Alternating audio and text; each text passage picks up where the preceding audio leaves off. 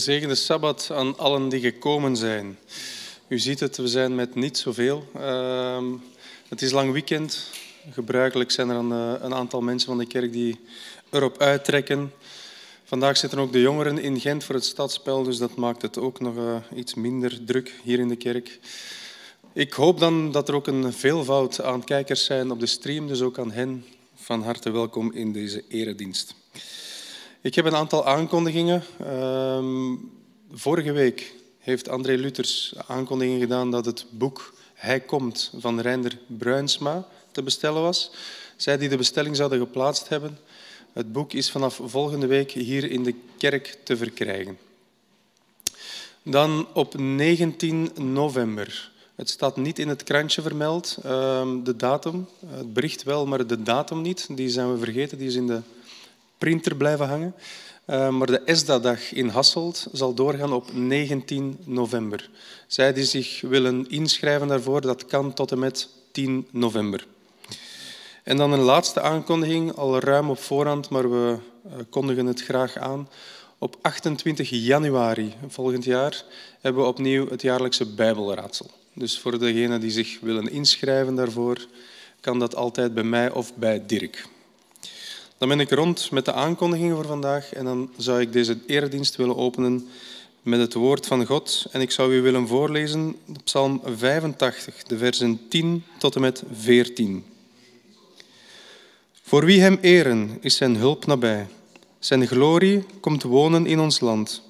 Trouw en waarheid omhelzen elkaar. Recht en vrede begroeten elkaar met een kus. Uit de aarde bloeit de waarheid op. Het recht ziet uit de hemel toe. De Heer geeft al het goede. Ons land zal vruchten geven. Het recht gaat voor God uit en baant voor hem de weg. Laten we de hoofden buigen voor het gebed. Heer, we danken u dat we hier vandaag in uw kerk aanwezig kunnen zijn, Heer. Wilt u bij ons zijn op deze mooie Sabbatdag die wij van u elke week opnieuw krijgen? Wilt u ook bij Rudy zijn, Heer, die ons vandaag uw woord zal brengen. Dat hij een boodschap mag brengen, Heer, die ons tot nadenken brengt. Wilt u bij de jongeren zijn in Gent, die een stadspel hebben vandaag? Wilt u hen begeleiden en hen veilig terug thuis brengen, Heer? We danken u voor alles in Jezus' naam. Amen. Op te staan, we gaan uh, samen zingen. En we beginnen met een gouden ouwe. Kroon hem met majesteit. Ik weet dat jullie zijn niet met zoveel, maar dat geeft niet. Uh, ik denk dat dit lied zo goed gekend is dat jullie wel voor tien kunnen zingen.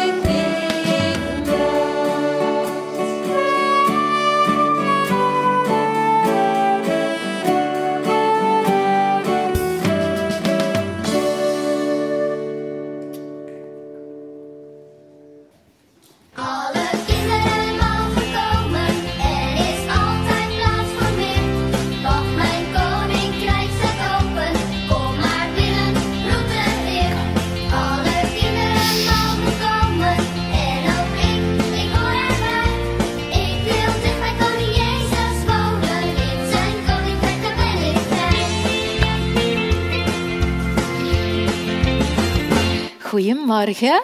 Kom maar dichter, kom maar dichterbij. Ja, dag lieverd, wat heb jij bij? Mag ik eens kijken? Oh, een Bijbel. Jij hebt een Bijbel meegebracht naar de kerk. Vandaag gaat ons kinderverhaal ook een beetje over een Bijbel. Luister maar mee. We beginnen in ons verhaal in een grote tempel. Kan je je voorstellen? Een grote tempel, heel chic, met mooie paarlen en goud versierd. En we vinden in de tempel, ehm, in, de, in het paleis, we zitten in het paleis, we zitten niet in de tempel, we zitten in het paleis. Straks gaan we naar de tempel. Ja, eerst zitten we in het paleis. In het paleis zit een koning. En een koning, die koning noemt Hiskia. Hiskia is koning in het land Juda. En de koning die denkt een beetje na en hij denkt, hm, zegt hem, ik wil een goede koning zijn. Kom er maar bij. Hij wil een goede koning zijn en dan bedenkt hij, ik wil naar de tempel gaan. Want dat is wat God graag wil. En ik ben er al een tijdje niet geweest.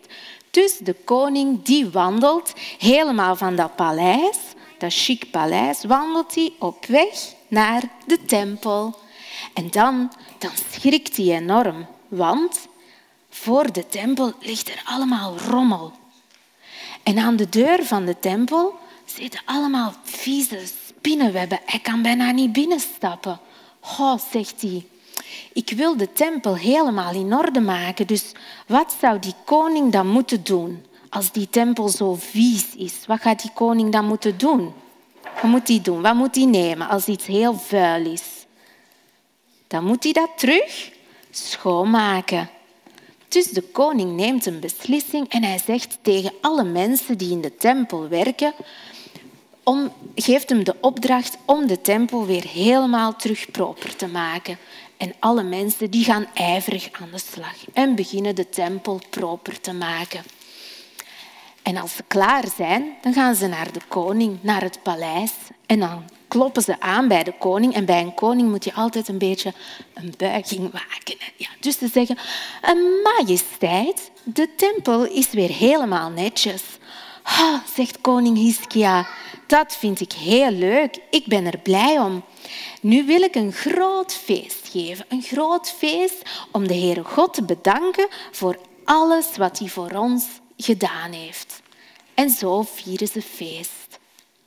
Heel veel jaren gaan voorbij en ondertussen is die koning Hiskia gestorven. Josia is nu koning. En Josia, dat is de achterkleinzoon van koning Hiskia. En op een dag gebeurt er iets heel bijzonders. Een van die priesters, wat vindt hij in die, in die tempel? Wat ligt er daar? Een, een boekrol. Oh, dat hadden die al lang niet meer gezien. Die wisten niet dat die boekrol daar lag. Niemand wist het dat hij daar verstopt was. En dan doet hij die boekrol open. Zo, dan moet je zo draaien. Hè? En begint hij daarin te lezen. En wat doet hij? Hij rent snel naar de bediende van de, van de koning en hij zegt, kijk eens, ik heb een boekrol gevonden in de tempel. U raadt nooit wat erin staat. In deze boekrol staat geschreven wat de Heere God tegen Mozes heeft verteld. Oh, kom, zegt die bediende, laat ons nog eens kijken. En ze lezen verder wat er in de boekrol staat. Breng jij de boekrol naar de koning? vraagt de priester aan de bediende. En ja, die bediende pakt die boekrol en hij wandelt naar de koning. Bij de koning komt hij binnen en wat moet hij dan weer doen? Een groetje, hè? Majesteit, zegt hij. Deze boekrol hebben wij gevonden in de tempel. Wilt u dat ik hem voor u voorlees? Wat denk je? Zou de koning dat fijn vinden? Dat die bediende daaruit voorleest? Ja hoor, die vindt dat heel fijn. De bediende rolt de boekrol open en hij begint voor te lezen. De koning die luistert heel goed en dan schrikt hij. En dan zegt hij, is dat wat God wil? Maar dat is de eerste keer dat ik daarvan hoor. En ja hoor, Dat is wat de Heere God van ons wil. En de Heere God vindt het heel jammer als we Hem vergeten. Dan is die verdrietig. Maar Hij is ook blij als we aan God denken en doen wat God zegt. Dus wat zou die koning Josia nu gaan doen nu dat hij dat weet? Hij roept alle belangrijke mensen bij elkaar. En hij, hij zegt, kom maar naar mij. En samen stappen ze naar het huis van God. Nu staan ze allemaal bij het huis van God. En ook het volk is gekomen. Eerst klinkt er nog veel geroezemoes. Alle mensen praten door elkaar. Maar als de koning dan op het podium gaat staan, dan worden alle mensen en ze luisteren. Kijk eens hier, beste mensen, zegt de koning zo heel plechtig. Deze boekrol is gevonden in het huis van God. Er staat geschreven wat God allemaal tegen Mozes heeft gezegd. Luister maar, ik zal de boekrol voorlezen. En hij rolt die boekrol helemaal open en begint te lezen. Lang, lang leest hij en als die eindelijk klaar is, dan zegt hij, we hebben veel verkeerd gedaan en daar heb ik erg veel spijt van. We moeten veel dingen nu anders gaan doen, maar ik beloof dat ik vanaf nu aan precies zal doen wat God wil. Beloven jullie dat ook? Vragen de mensen, vraagt hij aan de mensen. Ja hoor, de mensen die willen dat ook. En vieren jullie graag feest? Dat wil ik eens weten. Vier jij graag feest? Ja, hè? Dus die koning die beslist, vanaf nu gaan wij één keer per jaar het Pesachfeest vieren. Dan denken we aan Mozes, die onze voorouders uit Egypte heeft gehaald. En iedereen mag het paasfeest meevieren, zegt koning Josia. Wanneer alles klaar is voor het feest, dan komen alle mensen naar het huis van God. Oude mensen, die zo al niet meer goed kunnen wandelen, maar ook jongere mensen, kinderen zelfs, baby's. Iedereen komt en viert mee. Allemaal brengen ze ook een cadeautje mee voor de Heere God. Dat geven ze aan de priesters en dan vieren ze zeven dagen lang feest. Oh, Zo'n fijn feest. Dat hebben de mensen lang niet gehad en ze zijn er erg blij om. Zo, dat was ons verhaal. Mogen jullie naar boven gaan en ook een beetje feest vieren. Jeffrey die wacht op jullie en kunnen jullie samen kleuren. Goed? Kom maar. Jij ook mee? Ik jullie weer vragen om op te staan. We gaan een lied zingen over alles wat er in die boekrol staat. Nee hoor, wat hier in de Bijbel staat. Alles wat in de Bijbel staat is een lamp voor onze voet en een licht op ons pad. Laat ons daarover zingen. Uw woord.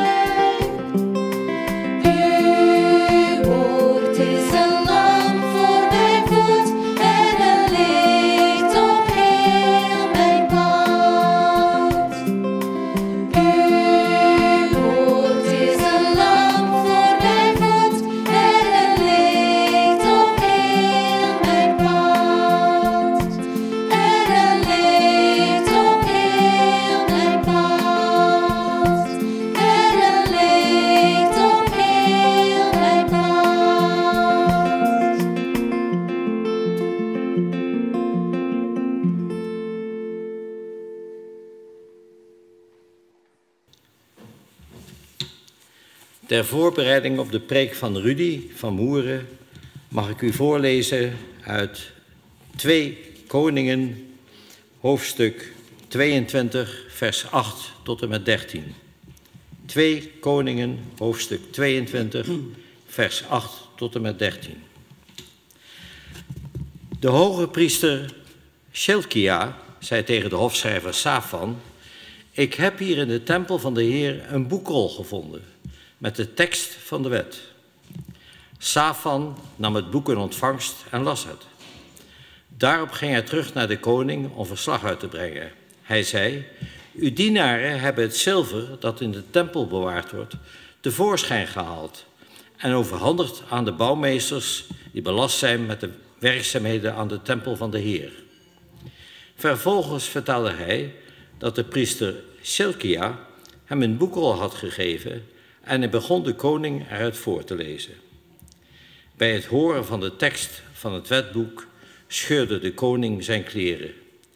Hij beval de priester Silkia, Agikam, de zoon van Safan, Achbor, de zoon van Misha, de hofschrijver Safan en zijn persoonlijke dienaar Asaja, ga ter wille van mij en heel het volk van Juda de Heer raadplegen over de inhoud van de boekrol die we gevonden hebben. Want het kan niet anders of de Heer is in hevige woede ontstoken, omdat onze voorouders zich niet hebben gehouden aan wat er in dit boek staat en niet hebben gedaan wat ons is voorgeschreven. De priester Shelkia, pardon, ik begin een stukje verder te lezen. Um, dit was de tekst die ik u voor wilde lezen. De tweede lezing is uit Matthäus 5, de versen 13 tot en met 19. Jullie zijn het zout van de aarde. Maar als het zout zijn smaak verliest, hoe kan het dan weer zout gemaakt worden? Het dient nergens meer voor. Het wordt weggegooid en vertrapt. Jullie zijn het licht in de wereld. Een stad die bovenop een berg ligt, kan niet verborgen blijven. Men steekt ook geen lamp aan om hem vervolgens onder een korenmaat weg te zetten. Nee, men zet hem op een standaard, zodat hij licht geeft voor ieder die in huis is. Zo moet jullie licht schijnen voor de mensen, opdat ze jullie goede daden zien en eer bewijzen aan jullie Vader in de hemel. Denk niet dat ik gekomen ben om de wet of de profeten af te schaffen. Ik ben niet gekomen om ze af te schaffen, maar om ze tot vervulling te brengen. Ik verzeker jullie, zolang de, zolang de hemel en de aarde bestaan, blijft elke jota, elke titel in de wet van kracht, totdat alles gebeurd zal zijn. Wie dus ook maar een van de kleinste van deze geboden afschaft en aan anderen leert datzelfde te doen, zal als de kleinste worden beschouwd in het koninkrijk van de hemel. Maar wie ze onderhoudt en dat aan anderen leert, zal in het koninkrijk van de hemel in oog aanzien staan. De Heere zegene de lezing van zijn woord. Ja, volgende week 1 november, 2 november, Allerheilige, Allerzielen. En als je in de buurt van een begraafplaats leeft, woont, dan zie je heel wat activiteit. Nu al worden graven schoongemaakt, bloemen worden neergezet. En dat zal nog meer gebeuren in die dagen.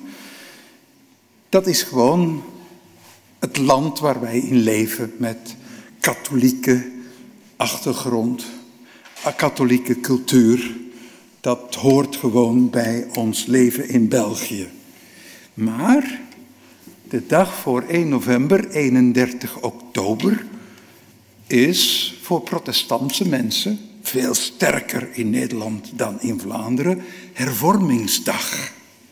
Hervormingsdag, waarom? Omdat 505 jaar geleden Maarten Luther 95 stellingen op de poort van de kerk Wittenberg in Duitsland heeft gespijkerd waarin hij kritiek leverde op de toenmalige katholieke kerk en natuurlijk de leider van die kerk, de paus in Rome.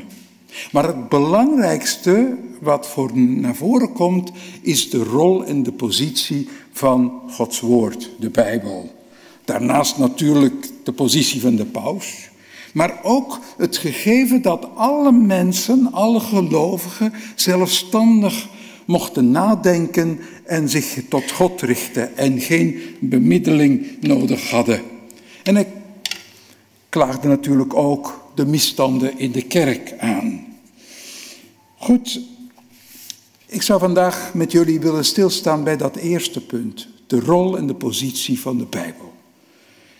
De kerk heeft vanaf het begin van haar bestaan, onze Adventkerk, de nadruk op gelegd dat de hervormers fantastisch werk hebben gedaan. Dat zij licht in de duisternis hebben doen schijnen. Als u naar Genève gaat en daar de muur van de hervorming eh, ziet staan, dan zie je die leuzen in het Latijn. Ja, het licht scheen in de duisternis. En Adventkerk heeft altijd gezegd dat we in de voetsporen van de hervormers moeten gaan.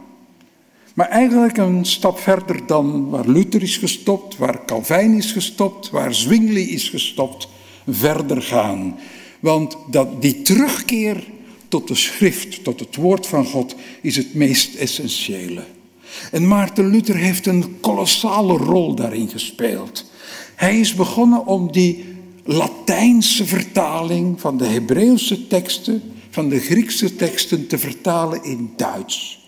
In gewone taal, zodanig dat gewone mensen, de kruidenier, de beenhouwer, de huisvrouw het konden begrijpen.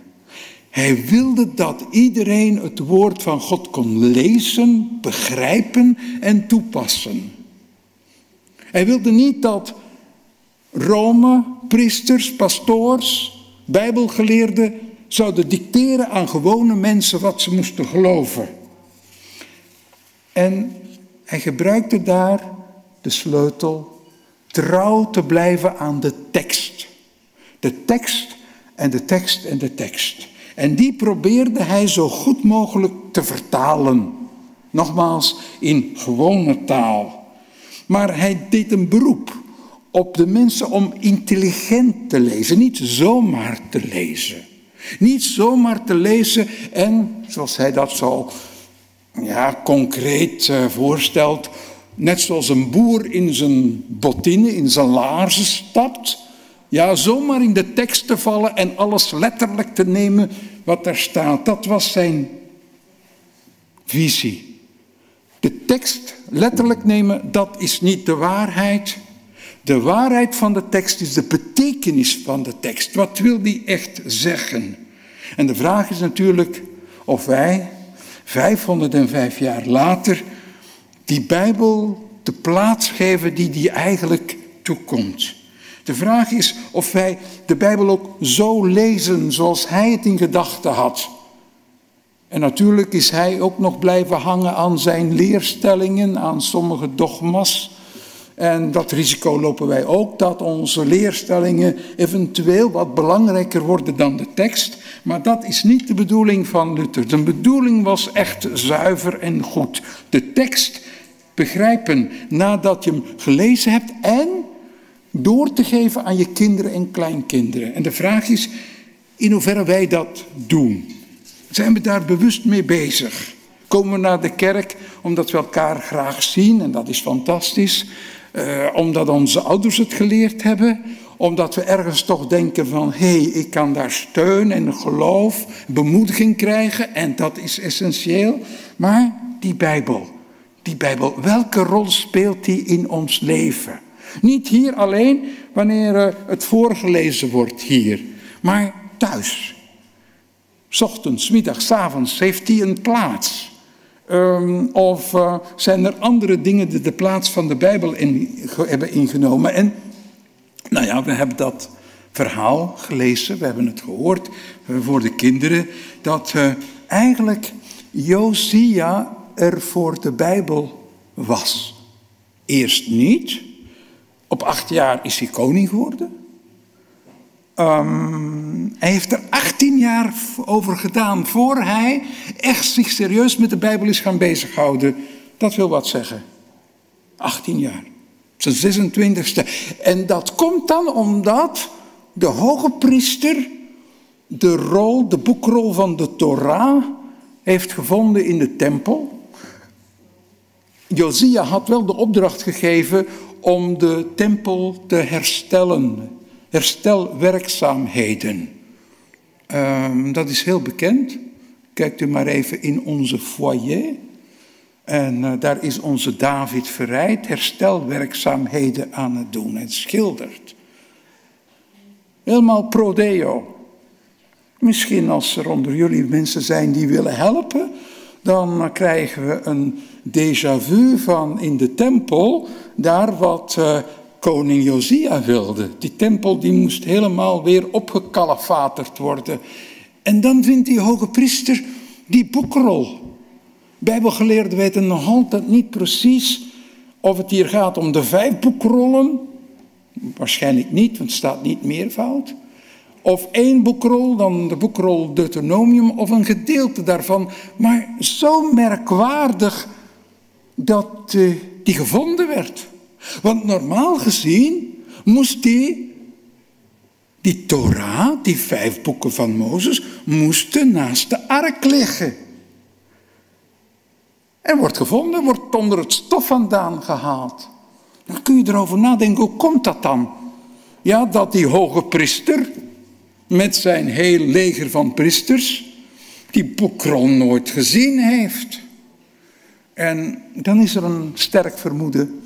Kijk, de vader en de grootvader van Josia waren koningen waarvan de Bijbelschrijver zegt, en zij deden wat slecht was, wat kwaad was in de ogen van de Heer.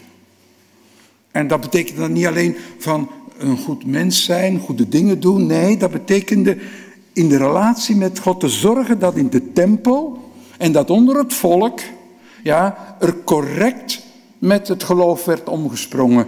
En zij hebben een enorme afgodendienst geïntroduceerd. Moet dat maar eens lezen in, in hoofdstuk 23 daar van Twee Koningen.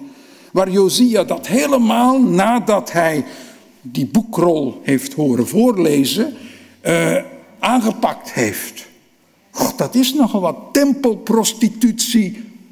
Niet alleen van vrouwen, maar ook van mannen. Maar uh, de zon, de maan, de sterren werden aanbeden. Allerlei diensten werden ervoor georganiseerd. De lijst is erg lang. En als jullie zin hebben, kunnen jullie het eens doorlezen vanmiddag, vanavond. Maakt niet uit wanneer. Maar goed, in ieder geval, um, die hoge priester vindt die boekrol. Zou het kunnen dat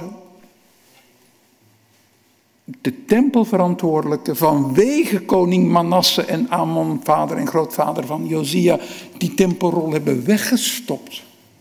Om hem te beschermen en dat hij niet naast de ark van het verbond lag. Zou kunnen. In ieder geval, Gilkia vindt het, hij geeft het aan de schrijver van het hof, de secretaris van de koning. En die begint te lezen. En die leest en uh, die gaat naar de koning en hij geeft het aan de koning en hij leest het helemaal voor aan de koning. En de koning is er helemaal kapot van. En zoals dat toen gebruikelijk was, als je echt er helemaal kapot van bent en je voelt je heel erg schuldig, ja, ik ga het hier niet voordoen, maar dan zou je dus je veston helemaal kapot scheuren, uh, je das, je overhemd, al je kleren kapot scheuren om aan te geven hoe erg je dat vindt. En dat deed Josia. Er was zo van ondersteboven een psychische schok kreeg hij. Want ja, wat daarin staat was uh, om te schrikken.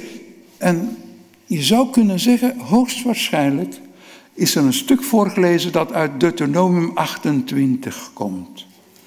Deuteronomium 28. Waarom? Omdat daar heel duidelijk gesproken wordt over de ballingschap. Het deporteren van het volk naar een land waar men de taal niet van verstaat, door een volk vredaardig, dit al de steden in benardheid en benauwdheid zou brengen door belegeringen en dat ze weggevoerd zouden worden. Hij is er kapot van, want in Deuteronomium 28 staat heel duidelijk, indien gij naar de stem van de Heere God luistert en zijn geboden bewaart, krijg je zegen op zegen op zegen. Kun je zegeningen nauwelijks stellen. Eerste veertien versen. De versen 15 tot en met 68. Maar als je niet naar de stem van u, de Heer uw God, luistert en zijn geboden en inzettingen niet toepast, dan zullen er vervloekingen overkomen, ellende, miserie, angst en deportatie en veel doden. En dus hij is er kapot van. En in tegenstelling tot zijn zoon, want zijn zoon is koning Joachim. Als hij sterft op het slagveld, gedood door de legers van de farao, komt zijn zoon Joachim op de troon. Dat is de tijd van Jeremia. En uh, Jeremia die schrijft Nee, hij laat door Baruch schrijven, zijn secretaris. Hij preekt, hij spreekt, hij dicteert. Hij, hij schrijft over de ellende die over Israël en Juda gaat komen als de Babyloniërs er zijn. Nebukadnezar. En uh, die teksten die worden gebracht naar koning Joachim, de zoon van Josia. En die laat het voorlezen. Het is blijkbaar winter, want het haardvuur is aan en hij zit daar. En het wordt voorgelezen. En iedere keer als de voorlezer zo drie, vier kolommen heeft gelezen, want in zo'n boekrol zijn dat kolommen, dan nam hij het schrijversmes, de koning, en hij sneed die kolommen af en hij wierp ze in het vuur. Josia niet. Josia die had respect voor de tekst. Hij, uh, hij denkt na en hij beslist van, ik moet weten wat de Heere God nu gaat doen. En hij stelt een commissie, dus de Adventisten hebben niks nieuws uitgevonden, een commissie van vijf man voor. En zegt, jullie moeten de Heer gaan raadplegen. En die gaan. Zij kunnen zelf kiezen. Ze gaan niet naar de profeet Jeremia. Ze gaan niet naar de profeet Stefania.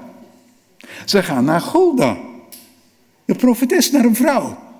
En hier krijg je dus een heel interessant gegeven dat vrouwen wel degelijk een rol kunnen spelen onder het volk van God. En in de kerken en in de synagogen. Wel duidelijk. En eh, goed dat die, uh, die zegt wat Deuteronomium zegt. Ja, het gaat gebeuren. Er is zoveel slechts gebeurd onder koning Manasse, de grootvader van Josia. 50, 52 jaar lang heeft hij gereageerd. Hij heeft zoveel verschrikkelijke dingen gedaan. Hij heeft opgeroepen, de Heere God, tot omkeer. Geen sprake van. Amon is maar twee jaar aan de regering geweest, maar is nog veel verder gegaan. En God zei, basta, genoeg, stop, tot hier en niet verder. En dus over Juda en hoofdstad Jeruzalem komt ellende. En de vijand zal uit het noorden komen en zal het nodige doen. Dus dat gaat gewoon gebeuren. Maar, en dat is heel interessant, voor Josia heeft ze een speciale boodschap. En wanneer zij spreekt, dan zegt ze, zo zegt de Heer. Dat is een klassieke uitdrukking in het Hebreeuws.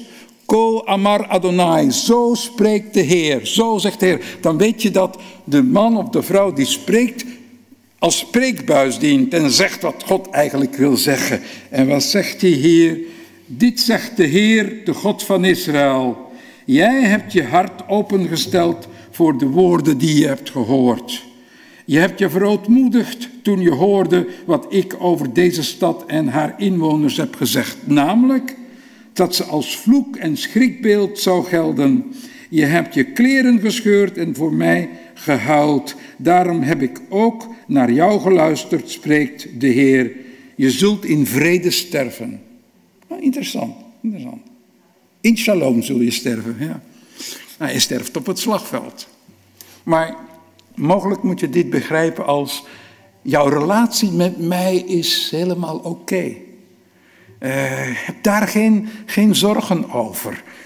Dat, we, dat we geen zorgen moeten hebben in onze relatie met God. En wat er ons dan ook gebeurt, dat dat in een harmonie is met God.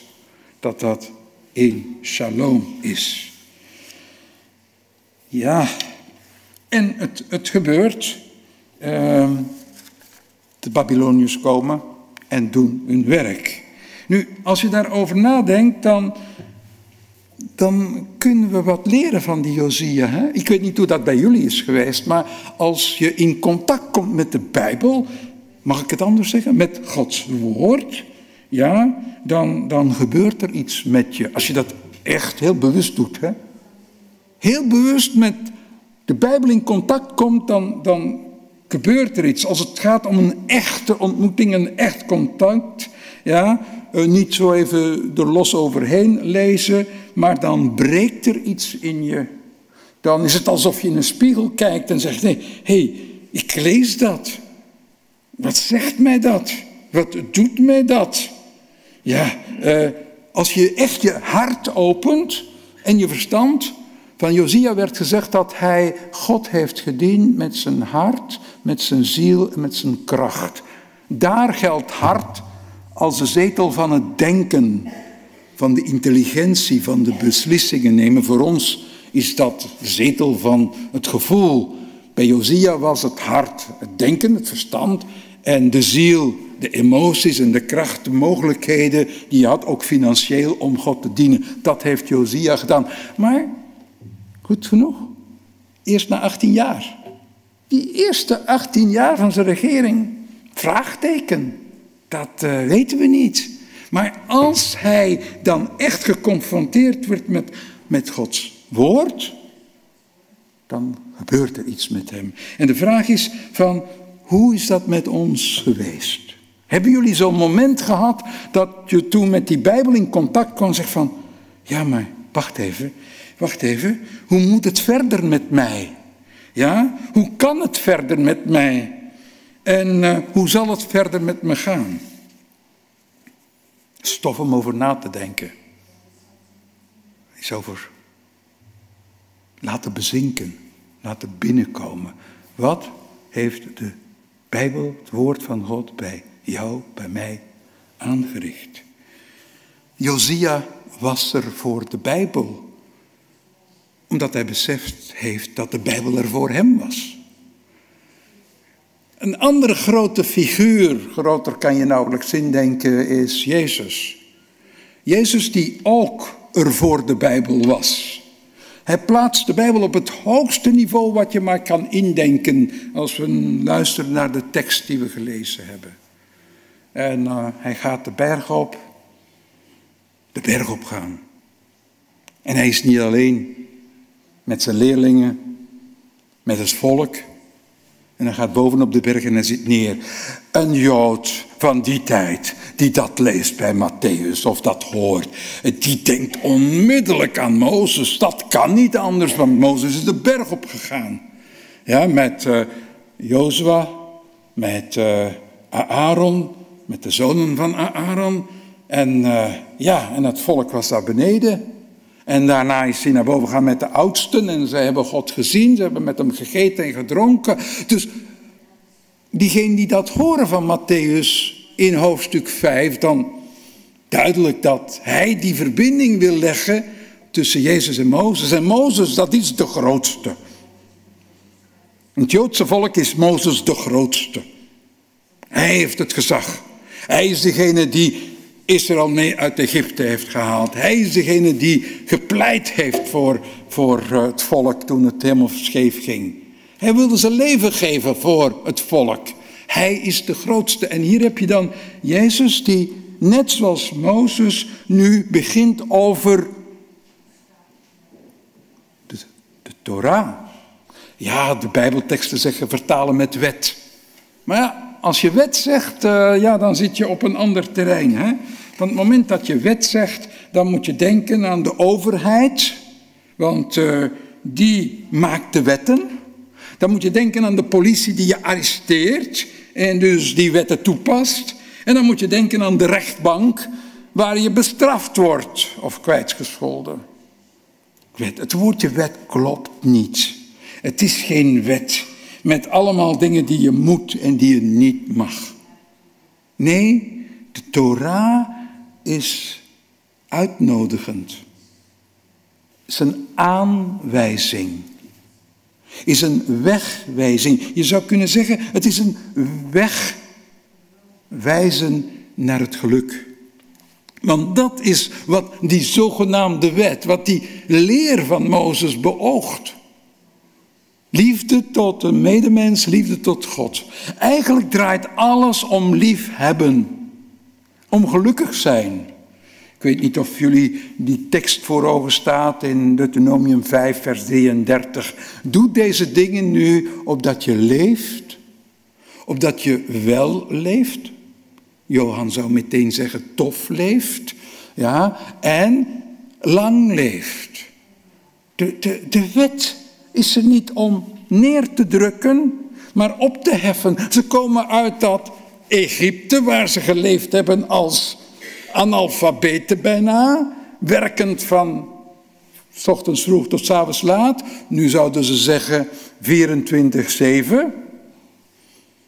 Ze hadden geen tijd om zich bezig te houden met onderwijs, met cultuur, met literatuur en zo. Nee, het is als ze uit Egypte waren bevrijd, dan komt Mozes met, hé hey, lieve mensen, we moeten het beter doen. Hè? We moeten naar elkaar omzien. Hé, hey, we kunnen beter dat en dat niet doen, want dat maakt ons gelukkig. Hé, hey, probeer dat, want dat zal tot zegen leiden. Dat is wat de Torah eigenlijk uh, geeft. En Jezus die begint heel mooi, hè? In de oude vertaling de zaligsprekingen. Gezegend zijn zij die, gezegend zijn zij die. Net zoals Mozes dat gedaan heeft. Hij heeft de zegeningen uitgesproken. Ook het andere. Maar Jezus wil een gemeenschap stichten. Wil mensen om zich heen die zich gelukkig voelen. Die niet met het vingertje omhoog van dat mag niet en dat moet. Nee, dat wil Jezus niet. Hij wil dat de mensen gelukkig zijn. En interessant is dan die beelden van zout en licht. Hè? Ja, dat van licht, dat kennen we.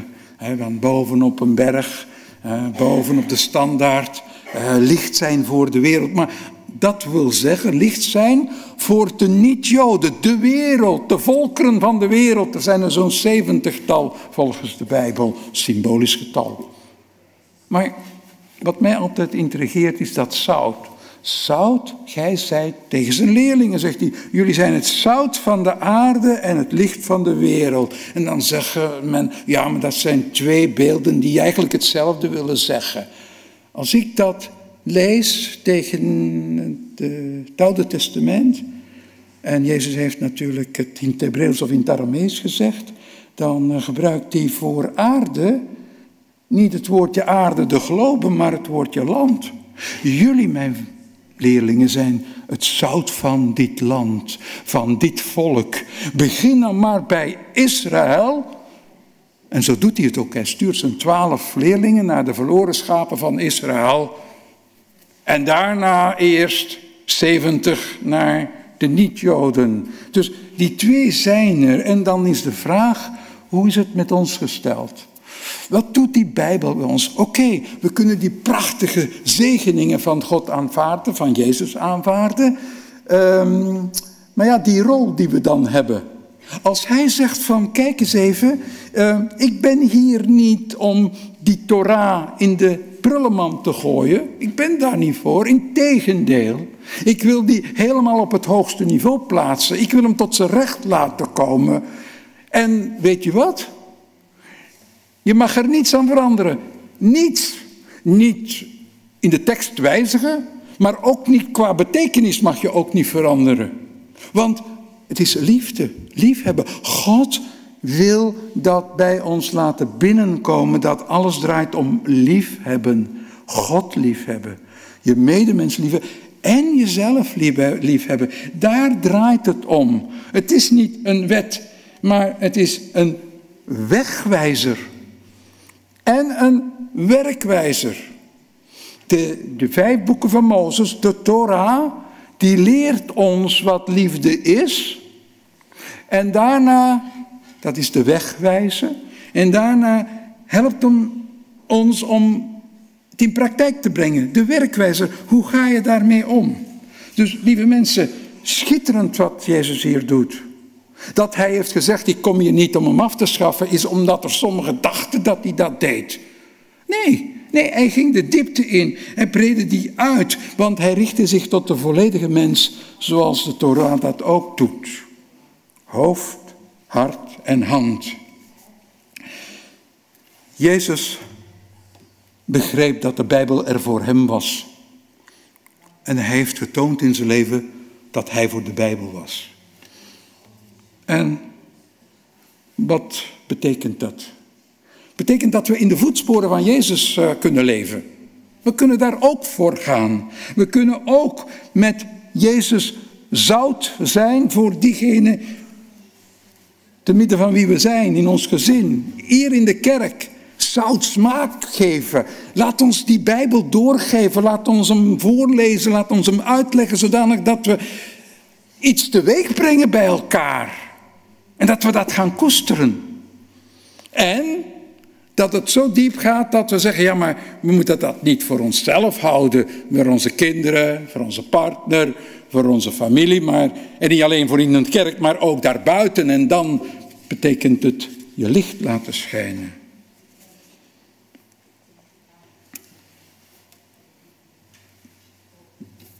Josia was er voor de Bijbel. Jezus was er voor de Bijbel. Hoe is het met ons? Zijn we er ook voor de Bijbel? De nieuwe Bijbelvertaling, waarvan we hier de tekst ook hebben, was een groot succes. Heel wat jaren is eraan gewerkt, met heel wat deskundigen, om het in een mooie taal te brengen. Die van 51 eh, was een goede vertaling, maar allemaal één stijl en met de kennis van toen. Maar in 2004 is deze nieuwe Bijbelvertaling uitgekomen.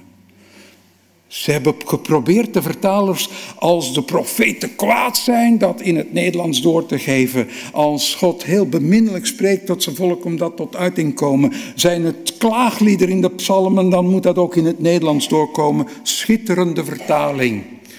En ik weet niet of jullie dat gevolgd hebben, maar Twee jaar geleden werd vastgesteld dat het uh, meest verkochte boek was in Nederland.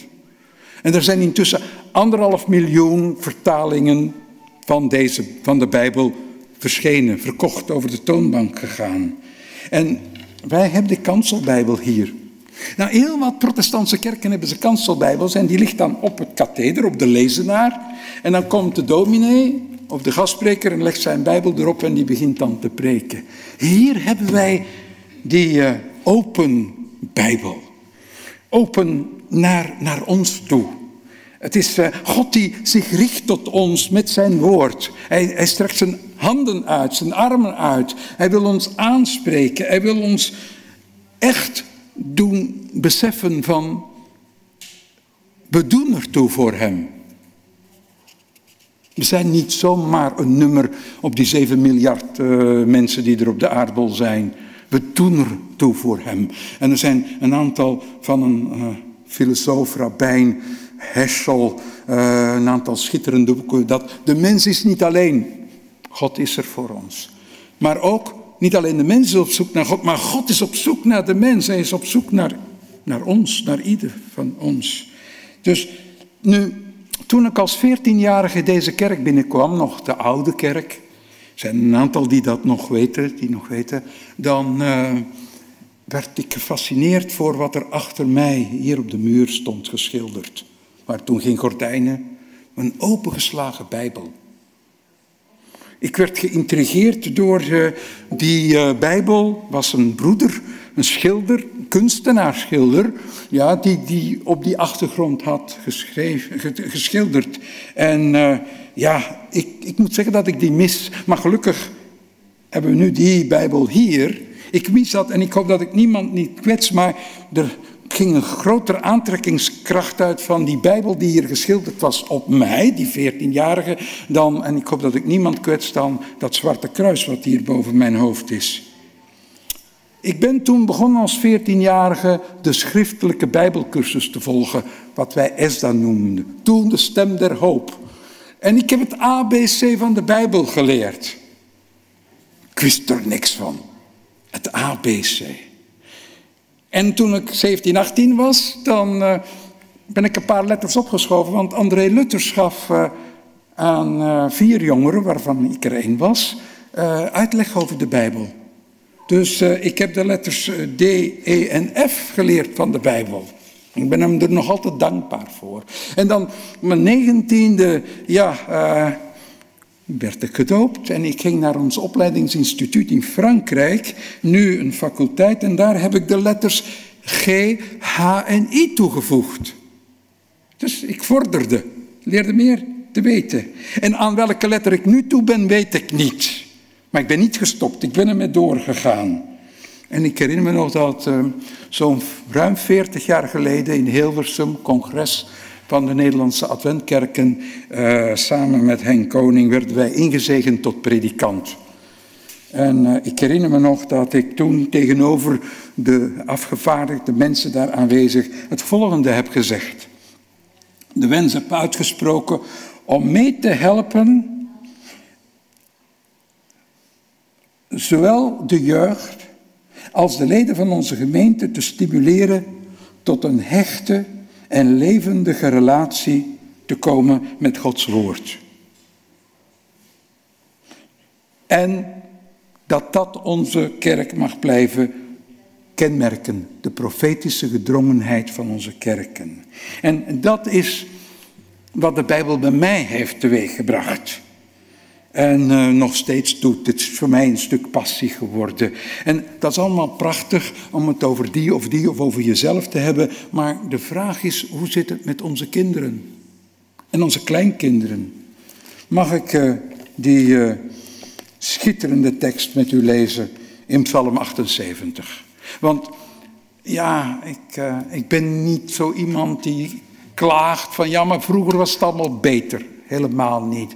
We leven in een fase die anders is dan ervoor en er komen nog andere fasen. Maar misschien volgt u een beetje wat ik hiermee bedoel tussen de regels door. Ik lees in Psalm 78.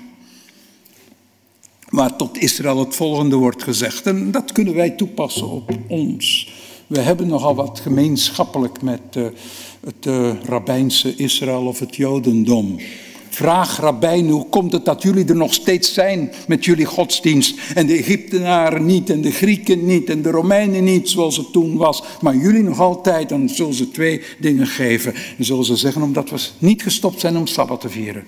En ze zullen ook zeggen, omdat wij altijd geleerd hebben. Altijd Torah hebben geleerd. We zijn met de schrift verder gegaan. Maar laat ons even dit lezen.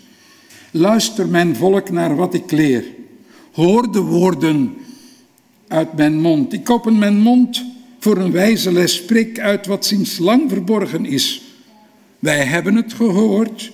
Wij weten het. Onze ouders hebben het ons verteld. Wij willen het, wij willen het, het onze kinderen niet onthouden. Wij zullen aan het komend geslacht vertellen van de roemrijke, krachtige daden van de Heer, van de wonderen die Hij heeft gedaan. Hij stelde een richtlijn vast voor Jacob. Hij kondigde in Israël een Torah, een wet af.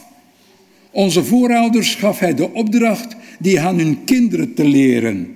Zo zou het volgende geslacht ervan weten en zij die nog geboren moesten worden, zouden het weer aan hun kinderen geven. Hoe staat het daarmee? Hoe staat het ermee bij ons? Zijn we daarmee bezig? Zijn we het bewust hoe belangrijk dat het is? Want het is belangrijk, want vers 7 zegt het. Hè? Op, dan zouden zij, die kinderen en die kleinkinderen, die achterkleinkinderen, op God vertrouwen. Gods grote daden niet vergeten en zich richten naar zijn geboden. Schitterende tekst. En als wij het niet doen, ja dan? Ja, wat dan? Als we het niet doen, ja, dan stopt het bij ons. En dan is de vraag hoe deze kerk er over 10, 20 jaar uitziet. Dus het is wel heel, essentieel. En Luther, en daar komen we dan terug bij waar we mee begonnen zijn, die zat aan tafel En aan tafel had hij met volwassenen en zoon zijn tischreden. Ja, dan vertelde hij gesprekken. Maar hij leerde aan tafel hè, zijn vijfjarige hè, uh, zoontje Johan en zijn bijna twee jaar oude Magdalena, meisje, leerde hij uit de Bijbel, las voor uit de Bijbel. Hij leerde die kinderen de Bijbel kennen. Ja, en tegelijk, ter gelegenheid van hervorming, zou ik even een aantal belangrijke punten onder de aandacht willen brengen. Ja, omdat maandag 31 oktober, misschien dat jullie dan op maandag even extra naar je Bijbel grijpen. Maar wat heeft hij ons geleerd? Hij, ten eerste dat de Bijbel leert dat Gods liefde aan ieder mens wordt geschonken. Aan ieder mens. Die liefde ontlast onze gewetens en doet vreugde ontstaan. Het is een woord van genade, een goed woord dat goed doet. Ten tweede, in de tweede plaats leert hij ons dat wij ons op geloofsvlak kunnen bevrijden van elk sturend, dwingend, voorschrijvend, lerend kerkelijk gezag. We moeten niet geloven wat men ons van boven zegt. Zelf erover nadenken. Ons niet laten voorschrijven wat wij precies dienen te geloven. Loyaal zijn aan de kerk, ja. Maar weigeren om alles als zoete koek te slikken. Zelf nadenken. Intelligent lezen, intelligent begrijpen noemde Luther dat. Ten derde nodigt hij ons om de Bijbel in zijn geheel te lezen. Hij noemt dat lectio continua. Doorlopend van kaft tot kaft. Ja, met ons verstand om het te begrijpen en daarvan te getuigen. Hier heb je het zout en heb je het licht. Niet vervallen in een fundamentalistisch geloof dat een letterlijk lezen en verstaan van de Bijbel oplegt. Dat staat er zo. Dus is het zo.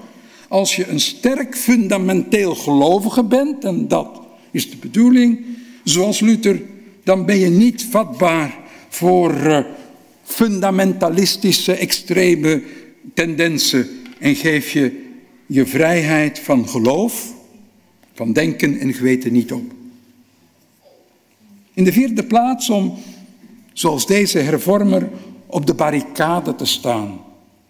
Ah, wacht even. Ik heb het niet over de Franse revolutie uh, of daar waar ze de straten opbreken en met de gele hesjes en, en, die jongere hooligans die alles kapot slaan. Nee, nee, nee. Op de barricade, symbolische staan, voor vrijheid van geweten en van geloofsovertuiging. Niet alleen binnen onze samenleving, maar ook binnen onze kerkgemeenschap. De dikwijls worden medegelovigen gedicteerd wat ze moeten denken en dat ze het niet goed aanvoelen. En dat ze anders moeten toepassen. En ten vijfde, om van hem te leren een authentieke leerling van Jezus te zijn. Dat was hij zeker. Maar als je zijn leven overschouwt, zijn biografie leest, eh, dan heeft hij jammer genoeg verwerpelijke standpunten op nagehouden. Zoals hij ten aanzien van het Joodse volk en dat, daar kan je hem absoluut niet in volgen. Ik uh, rond af met Luther. Toen Luther stierf, was hij ervan overtuigd dat de jongste dag zeer nabij was. Hij heeft hem nog verwacht tijdens zijn eigen leven en bij zijn sterfbed zei hij tot zijn heiligen, zijn uh, intimi, ja, die rond zijn bed stonden, dat zij het nog in hun tijd zouden beleven. Daar hield hij rekening mee. De toestand zag er somber uit op dat moment voor de Reformatie, maar hij is gestorven in het vertrouwen. Het zal niet lang meer duren, dan neemt God de zaak in handen en dan komt de nieuwe hemel en een nieuwe aarde. Amen, zei hij toen en hij stierf. Hm. Kunnen we ons in herkennen, hoop ik. Ik heb begrepen dat uh, uh, André een. Uh, een aanbeveling heeft gedaan voor het aanschaffen en lezen en begrijpen van het boekje van Reiner Bruinsma. Mag ik afsluiten met het volgende. De Bijbel was er voor koning Josia. En Josia was er voor de Bijbel. De Bijbel was er voor Jezus. En Jezus was er voor de Bijbel. De Bijbel was er voor Maarten Luther. En Luther was er voor de Bijbel. De Bijbel is er voor mij. En ik probeer er te zijn voor de Bijbel. En de Bijbel is er voor ons. Voor ons allemaal. Zijn wij er ook voor de Bijbel?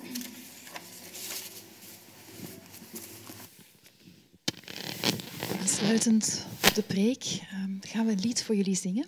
Dus ik wil de zangers vragen om naar voren te komen. U mag nog even blijven zitten. Waarschijnlijk kent u het al wel een beetje en dus zing gerust mee ehm, als u bijvoorbeeld het vers of het refrein kent. Het lied gaat over het woord van God en om God te vragen om door zijn woord tot ons te spreken, tot u en tot mij. Een tekst uit Efeze en uit Hebreeën.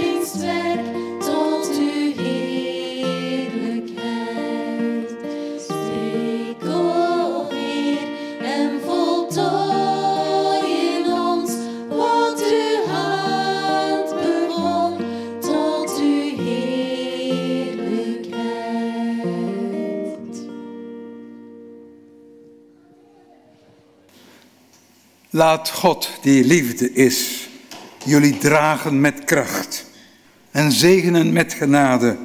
Jullie bewaren voor elkaar en maken tot een huis van vrede voor elkaar.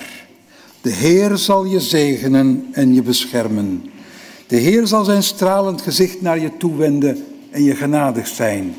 De Heer zal zijn blik op jou richten en je vrede geven. Amen.